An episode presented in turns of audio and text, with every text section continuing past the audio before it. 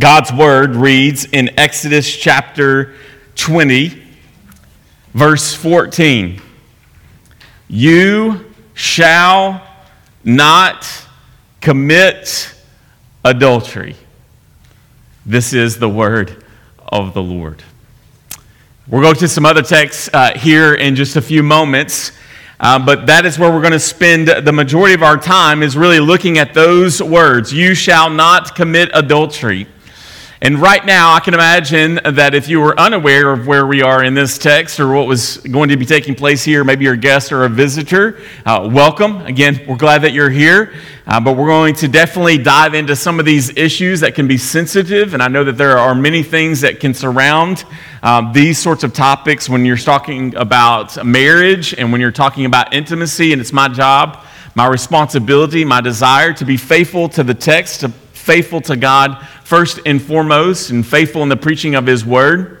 It's not to be simply to make light or to be coarse uh, with something that the Lord takes very seriously, and yet there is much joy to be found in this passage. Um, also, personally, uh, I've been trying to limit myself uh, to what is going to be shared here today because beginning in next year, in January, as of right now, our preaching plan is to begin uh, preaching through the book of First Corinthians and then eventually Second Corinthians. It's going to dive much deeper into these topics. And so today will not be a 35,000 foot view of uh, trusting the Lord that we preach from a perspective of not a sprint, but a marathon. Our goal is to preach the whole counsel of Scripture. And so we're going to come to all of these things once again in just a small amount of time, really, as we kick off First Corinthians in the beginning of the year. All right? So, as we've been working through this series, we've been working through an outline that is up on the screens above you or beside of you.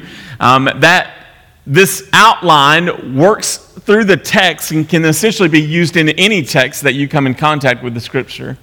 Is that it's going to ask the questions of revelation what is this saying about God? Second to that, how is this truth going to confront us personally and ultimately our hearts and our actions and attitudes? From there, we're going to move to the person and work of Jesus. How does Jesus intersect? How does the gospel intersect at this very command or this very word of God? And then follow that up by some application. And I, again, am trying to limit myself. This has been known to be a soapbox of mine, something I've talked about um, in a lot of years of ministry.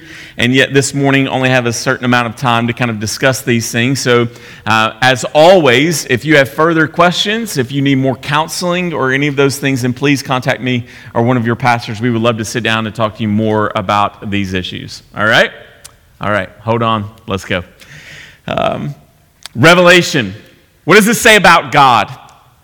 What does it say about God when He tells us that we, commands us, you shall not commit adultery?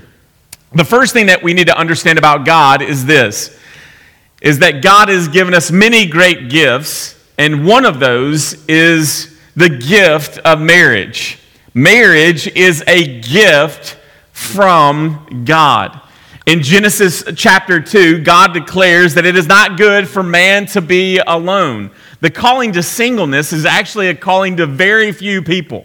God wants us to be married, generally speaking. He wants his people to be married. And God, in that moment, after creating Adam, declares that it is not good for this human being, this man, to not be alone. And so from Adam, he made Eve, a helper for him. As image bearers of God, uh, we see that there is both male and female, that there are two genders, and though they are equal in dignity and value and worth, um, they are created in the likeness of God. They are even created in the likeness of each other, and yet they are very different from each other. We see established in Genesis and reminded of even in the Ten Commandments, that there is no other reason of why a man or woman should leave their parents unless it is to be married. It is for this reason a man leaves his father and his mother and he clings to the relationship with his wife.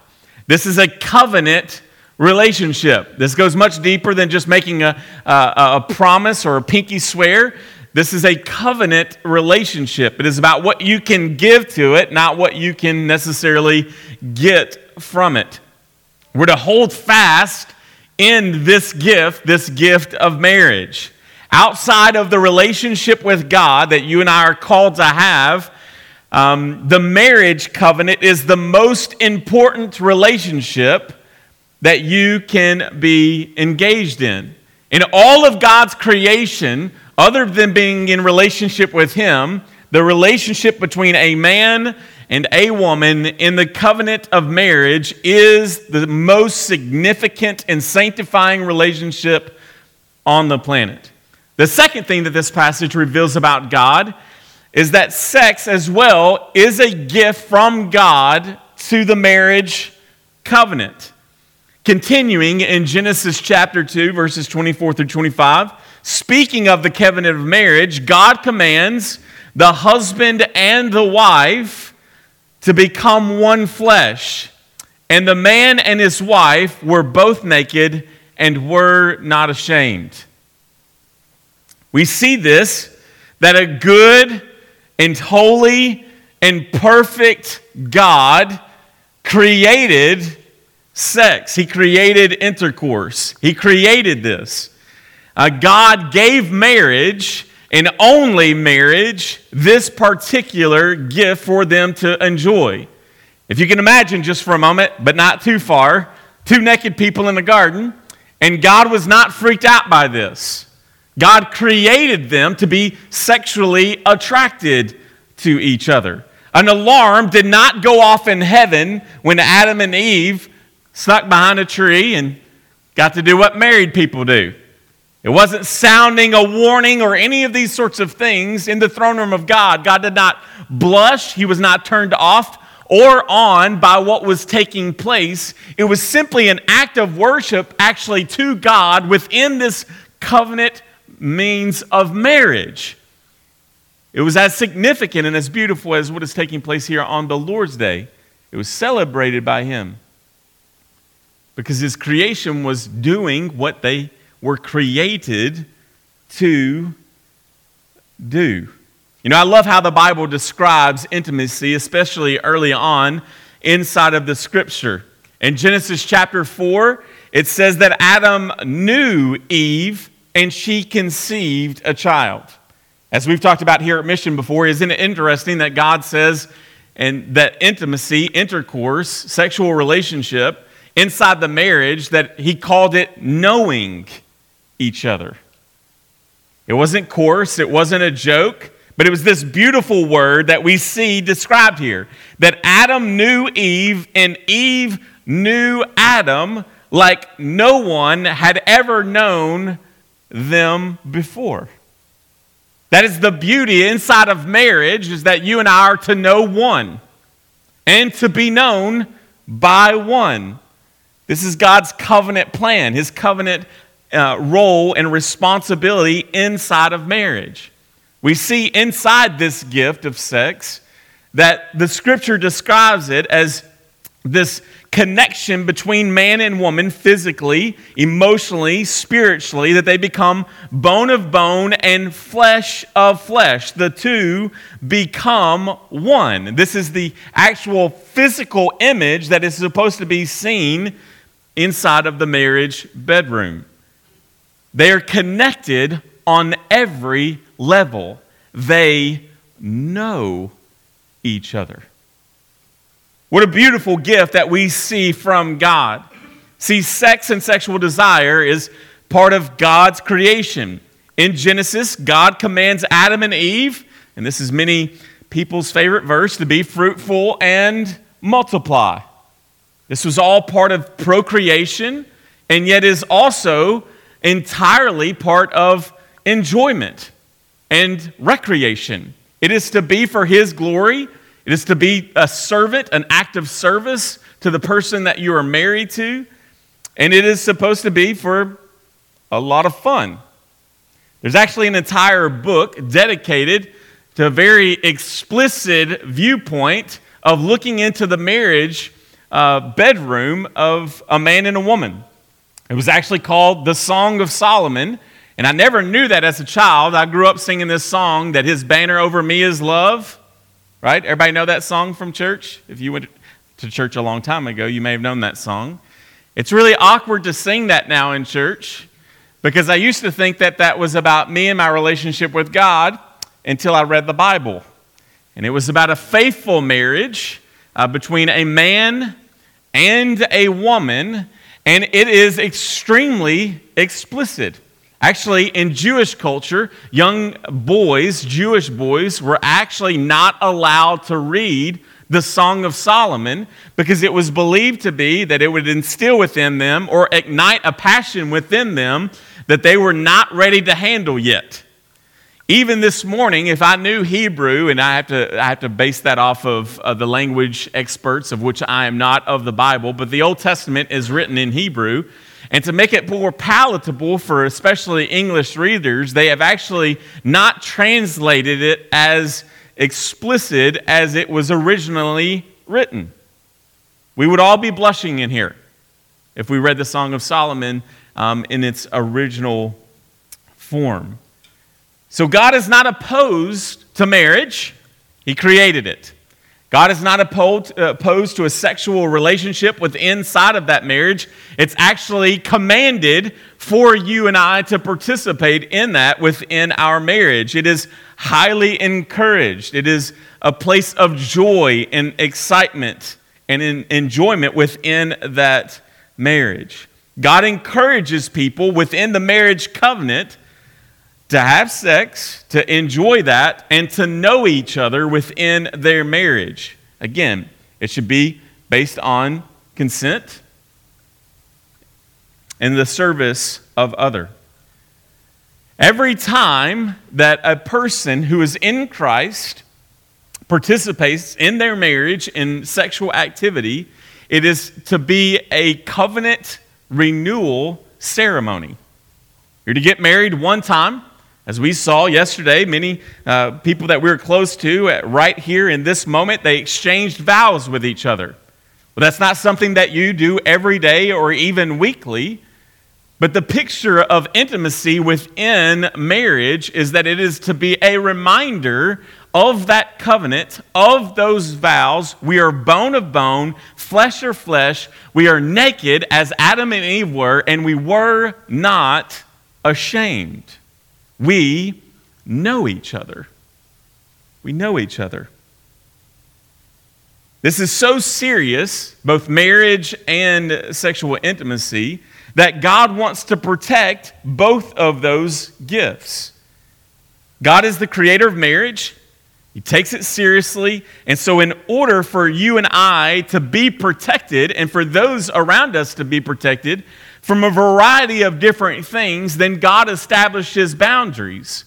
And in those boundaries, again, this great gift is only to be found within a covenant marriage. So, we see that in this that God commands it here in the Old Testament, here in other places that you shall not commit adultery. Later on, inside of the Old Testament, we will see time and time again that people begin to commit adultery with one another. And in so, that God even established a government laws that if they were participating in these sorts of activities outside of their marriage at any point, whether pre marriage or during marriage, that it was actually punishable by death. There are also other cases where you would see that that people engaged in these sorts of activity that if you were engaging in premarital sexual activity that you were actually commanded by the scripture uh, then to go and to marry that person. You actually had to pay their daddy some money and then you had to marry them and then god's law also placed upon you was that you had to never ever ever leave them. You could not divorce them no matter what God takes this idea of protecting the sanctity of marriage and the marriage bedroom, again, extremely serious. Why? Is he a killjoy? Absolutely not. He created these moments of joy. However, he wants to, again, protect his image and his image bearer, his gifts by placing, again, these boundaries of only them taking place within the boundaries of marriage. And the God honoring marriage in the marriage bedroom, he places the male and female symbolically, again, back into the garden. Do not commit adultery. This is what he tells us in order to protect us. Well, what is adultery? Well, simply put, adultery is any sort of sexual activity of mind, body, spirit outside of the covenant of marriage. So this includes fornication, which is activity pre marriage, or even what we commonly know in our vernacular uh, adultery, sleeping around, participating in sexual activity outside of the person that you are married to. See, God desires for us because He knows what is best for us that we would be sexually pure, emotionally, mentally, and physically. Again, He takes this very seriously. As mentioned, capital punishment. As mentioned, uh, divorce should be very rare amongst specifically those of us who are in Christ. That there are only very uh, narrow allowances for divorce to take place. And uh, I would hold personally that, because I think that the scripture would point to these, that the areas of abandonment, adultery, and I believe that uh, abuse is also included in that. Deuteronomy, speaking of the importance of removing these people from our midst and from, from the congregation, is to remove the evil that is among us. Because the temptation is, is that even for those of us who are God's people, is that there can be wolves in sheep's clothing and disobedient people that would come and prey on people, other image bearers of God, whom God wants to protect. And these people will use their mouths and their bodies to convince, manipulate other males or females to engage in these sorts of activities. And this does not make God happy. See, these gifts are far more than just physical, they're spiritual, they're emotional, they're deeply intertwined. As the great pastor and uh, preacher and teacher and author Tim Keller says, we must be unwilling to do anything with our body that we are unwilling to do with our entire lives. That is why we have covenant. We have a covenant promise. I will not leave. I will not forsake. I will not divorce unless it's given by allowance inside of the scripture. That is the seriousness of how God takes these two great and precious gifts. So we see here that this passage of Scripture reveals much about God that God is for us, that God has given us this gift of marriage, that God is within that marriage has given us the gift of sexual intimacy, and yet simultaneously that God is willing to go to the fullest extent to protect both of those precious gifts. Brothers and sisters, you must get into your heart and mind not all sin is the same. The consequences of that sin, the emotional strife of that sin, all sin is not created equal. And mainly that's seen in the consequences of that sin and playing out in our very lives. So once we have seen what God has revealed about himself in this passage, this passage also confronts you and I head on. We live in a culture, in a time and place where the marriage gift has been greatly devalued, and where sex and intimacy and all those things, instead of them being good gifts from God, have become God themselves. The Bible tells us do not commit adultery. And when it tells us that, it shoots an arrow into the depraved hearts of everyone who is here today. Friends, we, we have a very serious problem on our hands. Take a moment with me to, through a quick journey and see how far that we have come from God's initial design and purposes in these things. We live in such a time and place that people will tell you that all love is love until you read the Bible and you quickly realize that not all love is love. We see that within our time and, and, and within our space, that sexual abuse is, according to the CDC, a very serious problem. That one in four girls and one in 13 boys have experienced some sort of sexual abuse.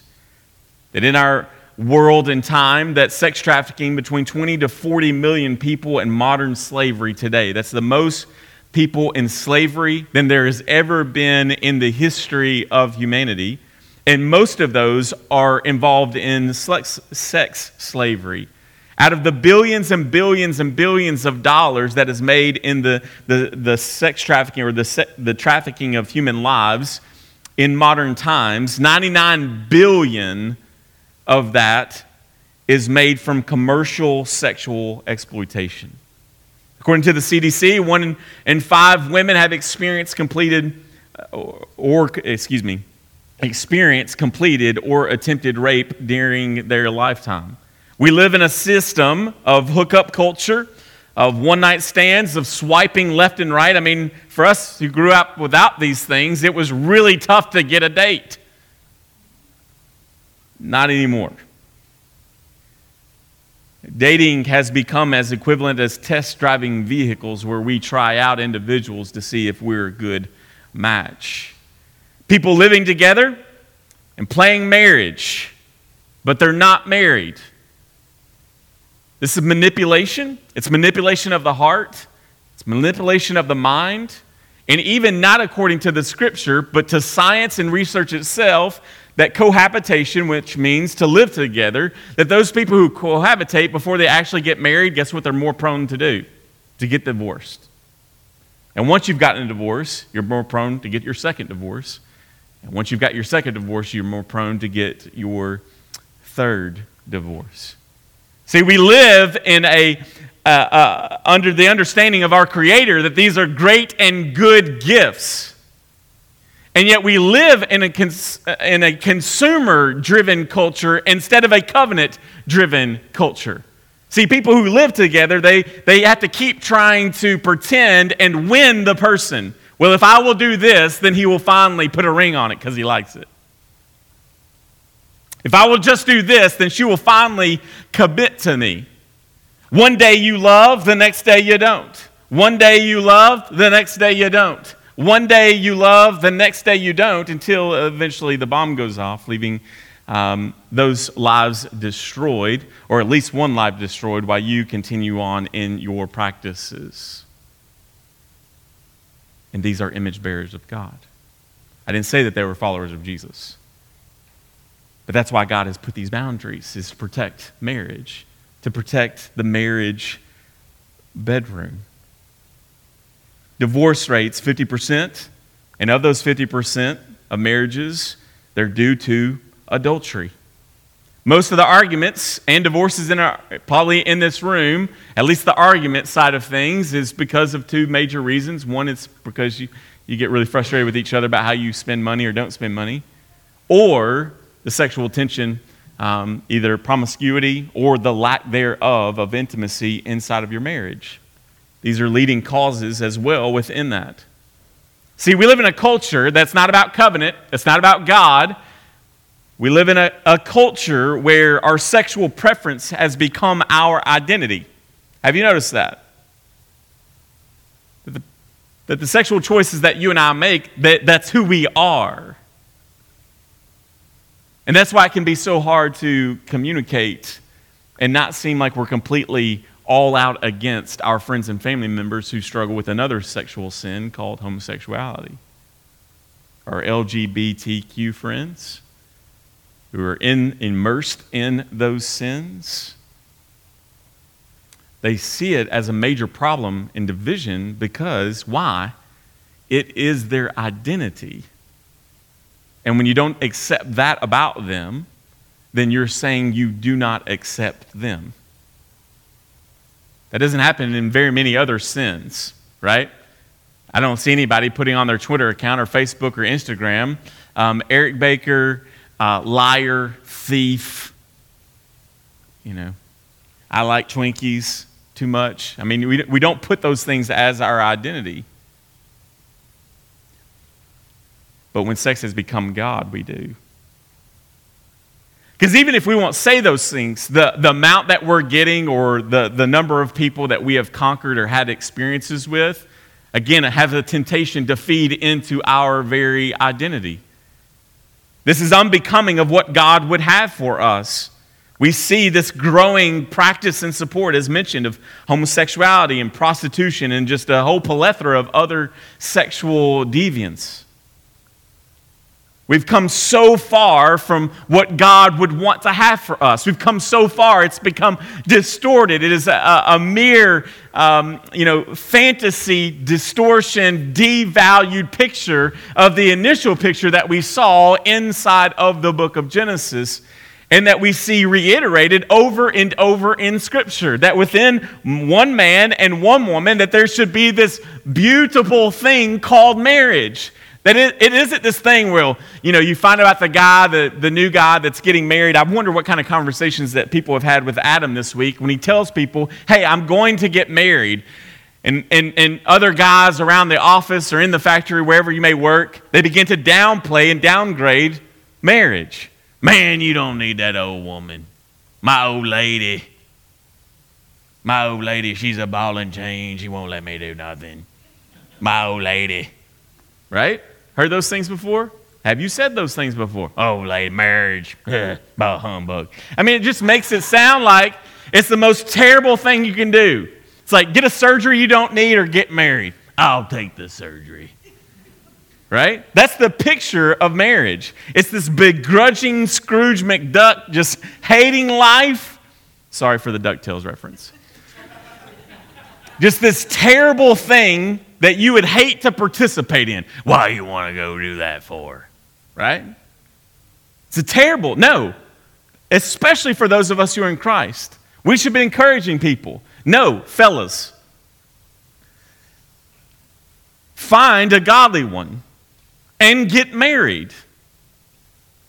Find a godly one and get married. Quit being passive. Reject the passivity of your heart that was given to you from Adam notice a godly woman, a woman who is far better than you, and pursue her as Christ did the church. This is the calling. We should be like, no, brother, like rejoice. We celebrate. We have these parties when we see this union of man and woman covenanting together. We are going to honor God. We're going to pursue Jesus with all of our heart. We're going to look to our left and to our right. And when we see the person of an opposite sex running shoulder to shoulder with us toward the same Jesus, then those make good candidates.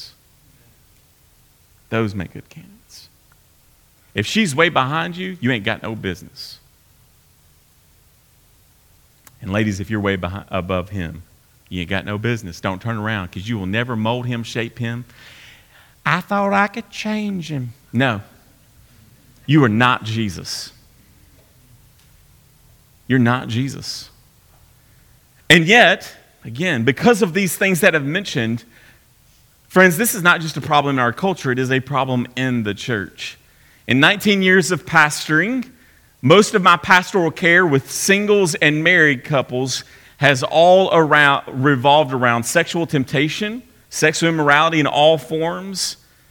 And those are just the people that got so convicted by it or got caught.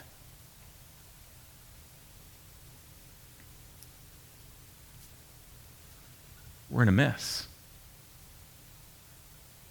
Our culture is in a mess. And many within the church are in an absolute mess when it comes to marriage and sexual relationships.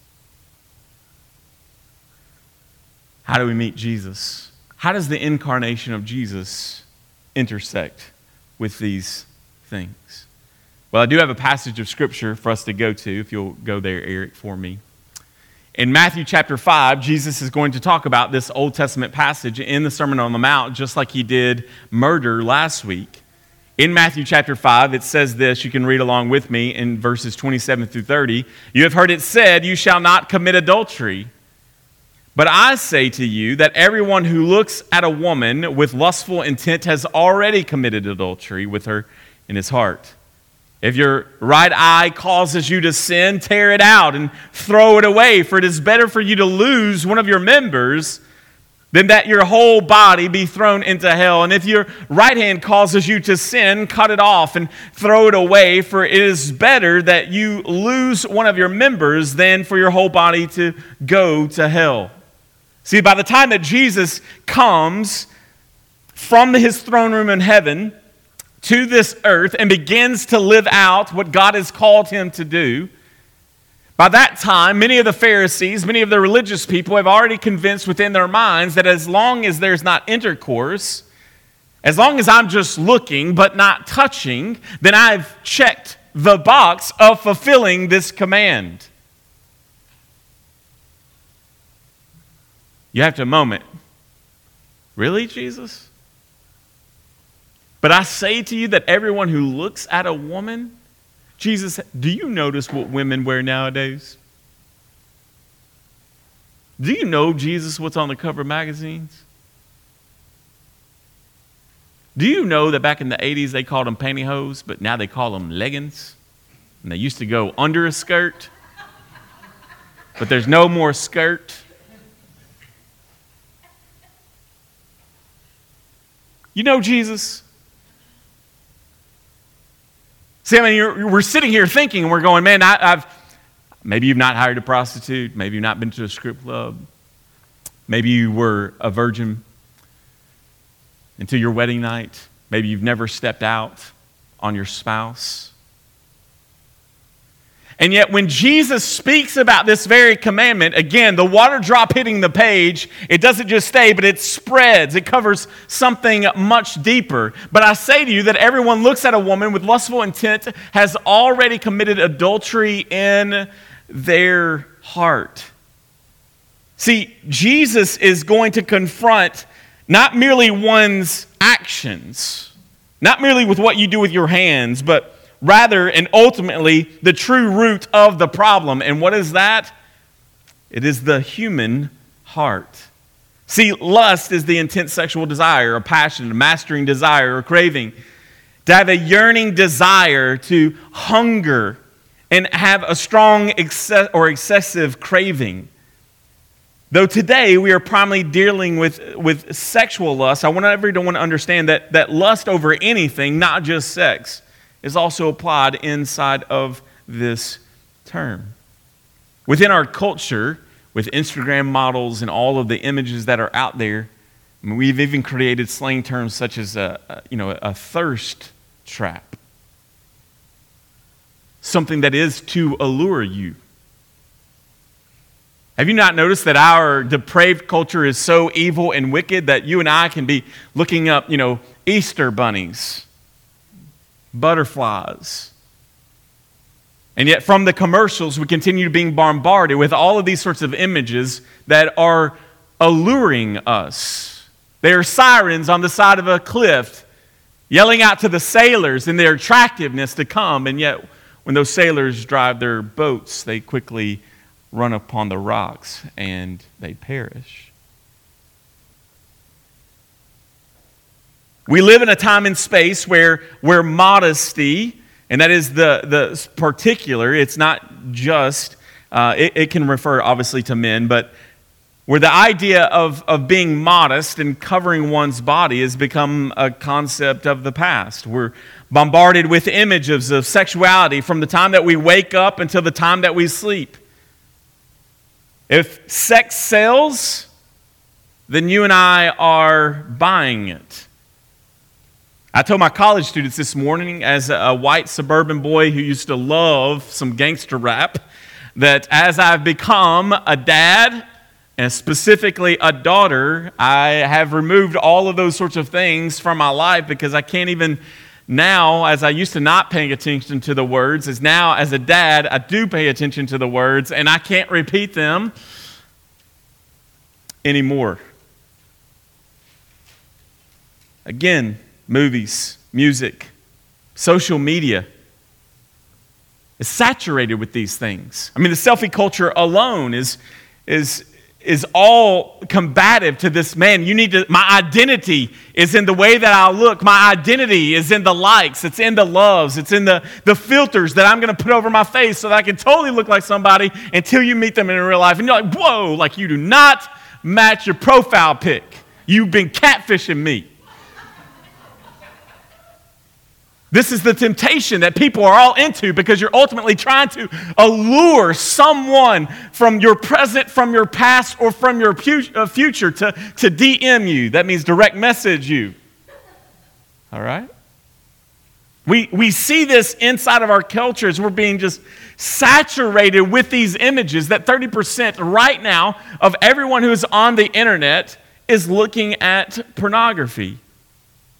Pornography makes more money than, than every year than every major sports league combined. Dr. William Struthers, this is not a Christian, who is a PhD in biopsychology from the University of Illinois of Chicago. So even non Christians are beginning to understand the depths of pornography.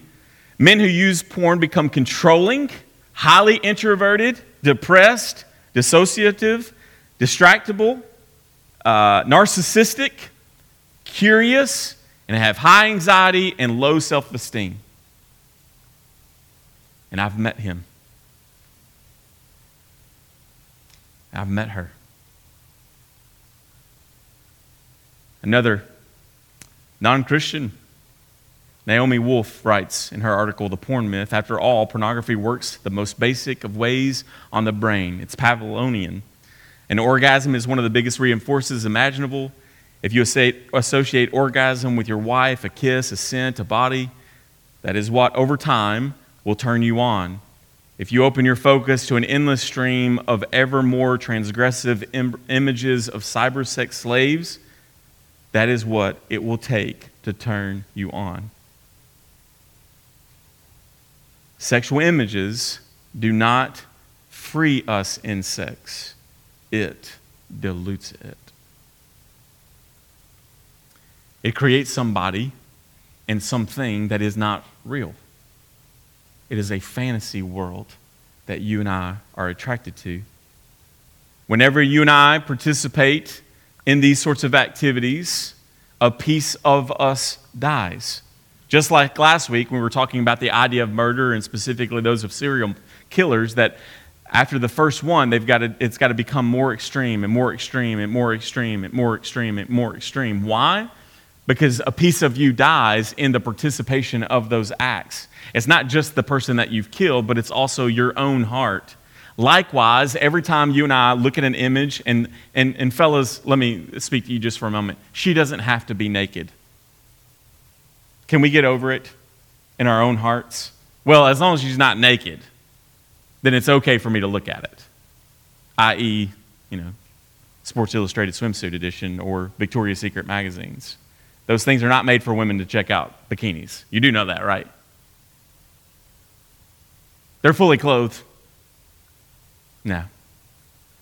Every time we do, it numbs us to the reality the only standard of beauty in your life, gentlemen, that you should have and that I should have is the married woman that you're married, or the, the woman that you're married to. She is your standard of beauty. And it's tough. Again, modesty culture has gone by the wayside.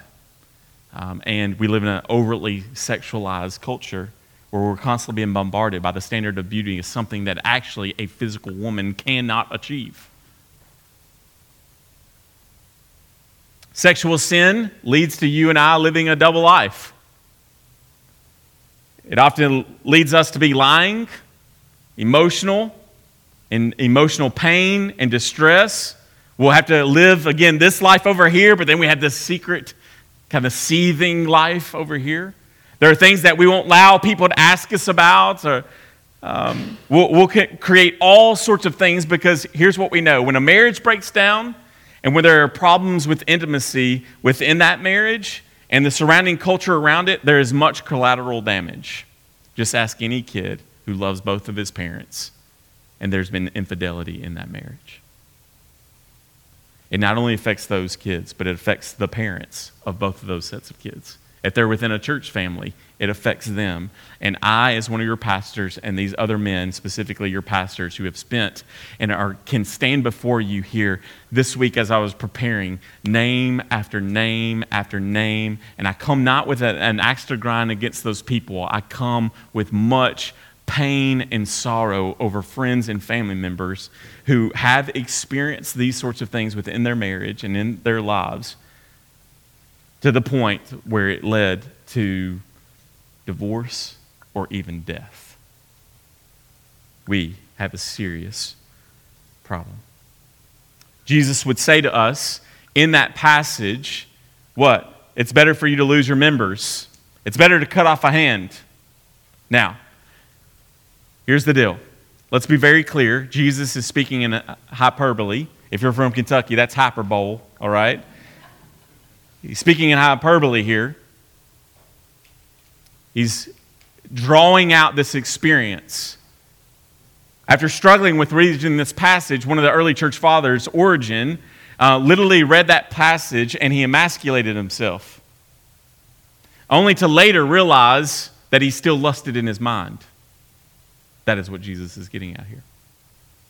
In 2010, I actually knew of a pastor in Kentucky who was living this double life, engaged in sexual activity through pornography and all these sorts of things, that literally um, one night his family could not find him and they went to the church and he had cut off his own hands, his own feet, plucked out his own eyes, and emasculated himself and died in Kentucky.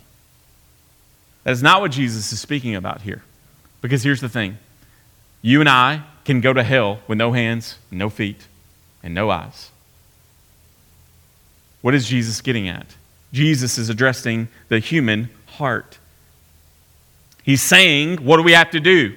If we're going to fight against this, then that we've got to war against this by doing what? By cutting off the things that are leading us astray, that are leading us to be uh, against marriage in some way or, or, or committing adultery in some sort of way, to be practicing of sexual sin. Jesus is saying that if there's something that you're holding of great value and you're holding that great value above intimacy in the marriage or in marriage itself, and ultimately that you're holding it in your hand and it is of greater value than you view God, then you need to remove that from your life, from my life. So maybe that means going back to a flip phone or Nokia. Snake is great. Maybe it's not having a computer. I know that sounds really extreme, right? Not to Jesus.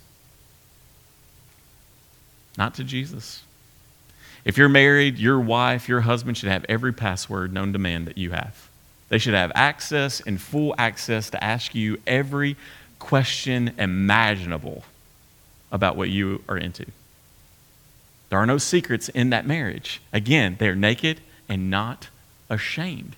They know each other. They know each other in every way. There are no secrets in the marriage. You share all of your money, people. It's not your money and my money.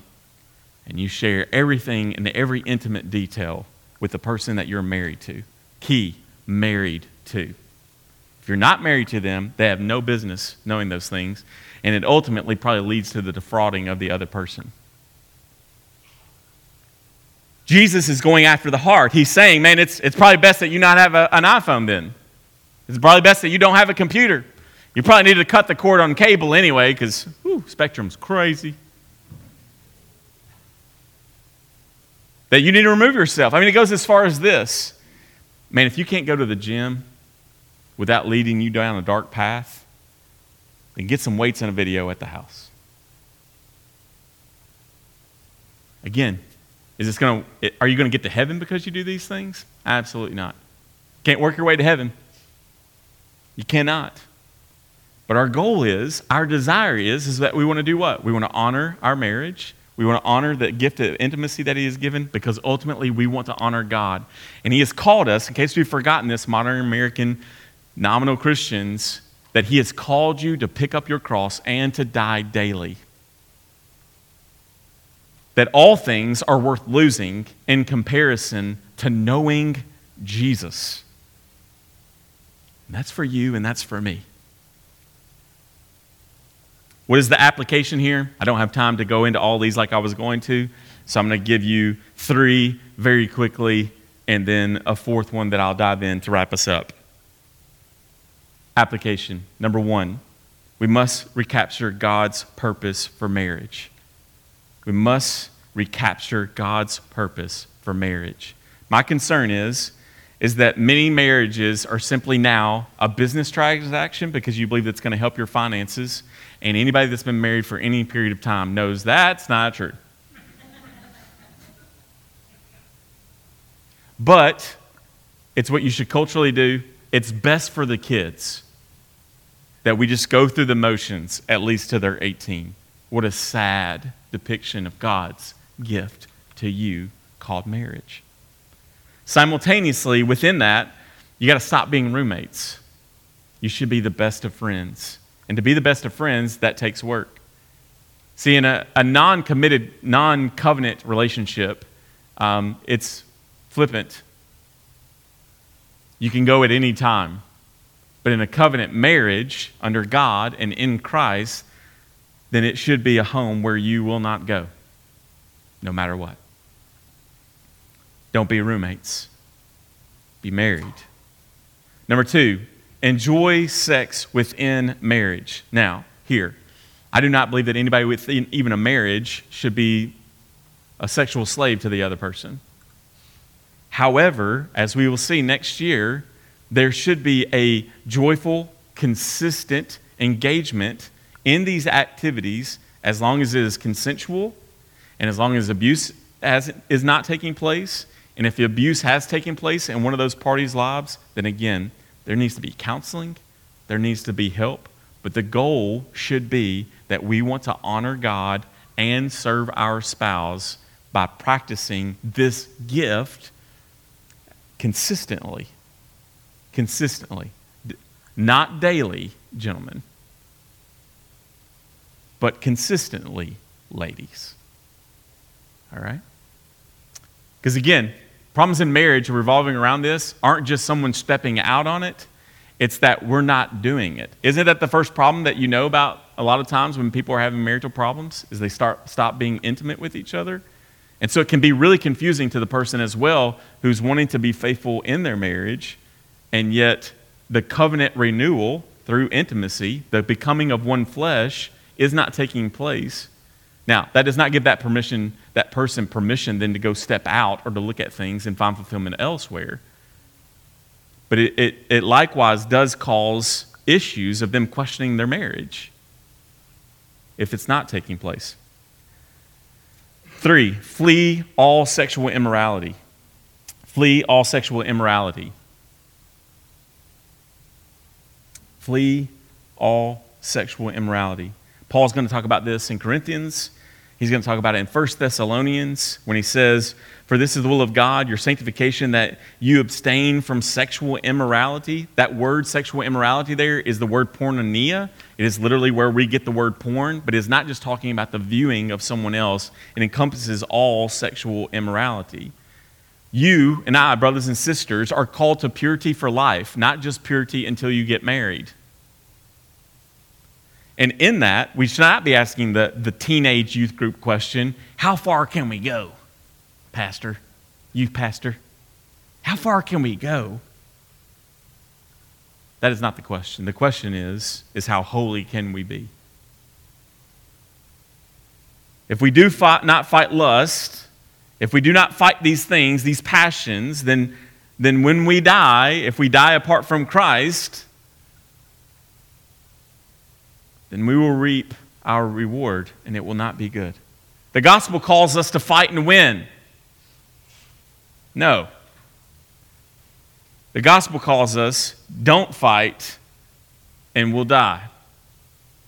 We're constantly told to put these sins to death. As 1 Peter chapter 2 verse 11, beloved, I urge you as sojourners and exiles to abstain from the passions of the flesh, flesh which wage war on your souls. So, number one, in application, we capture God's purpose of marriage. Number two, enjoy sex within marriage. Three, flee all sexual immorality. Um, and four, the last one, run to Jesus. Run to Jesus. In John chapter 8, and I leave with a word literally from the Lord. In John chapter 8, verses 1 through 11, it says this Early in the morning, he came again to the temple.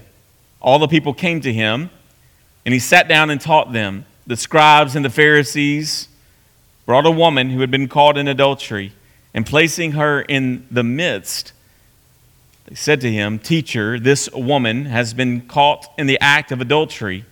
Now, in the law, Moses commanded us to stone such a woman. So what do we say? This they said to test him that they might have some charge to bring against him.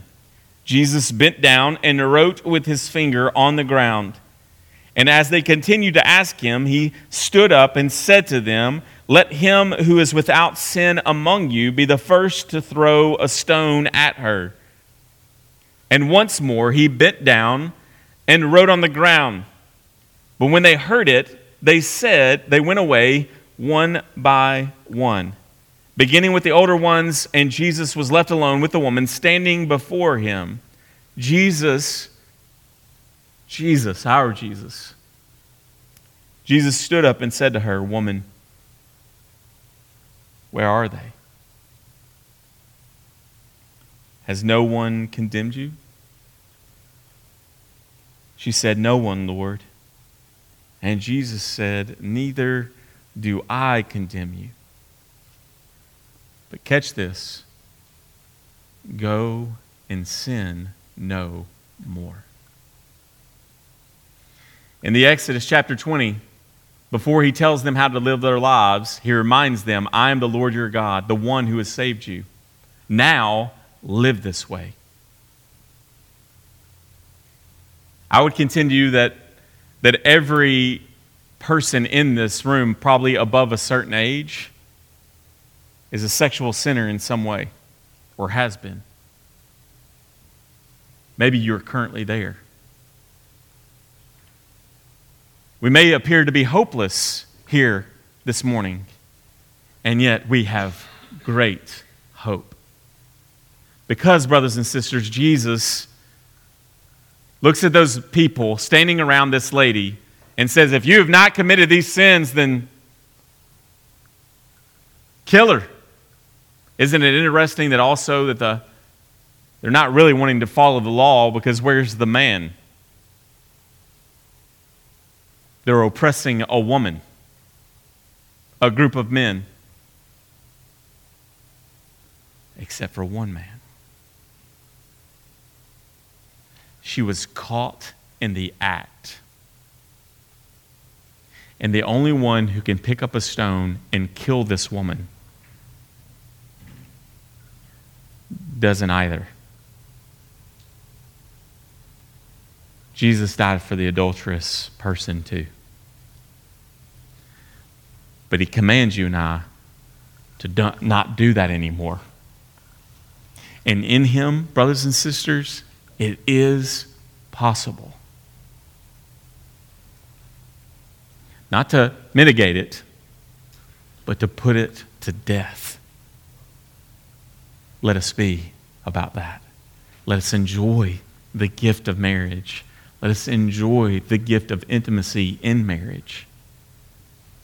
And let's make war against a culture that is going in the complete and opposite direction. Let's pray together.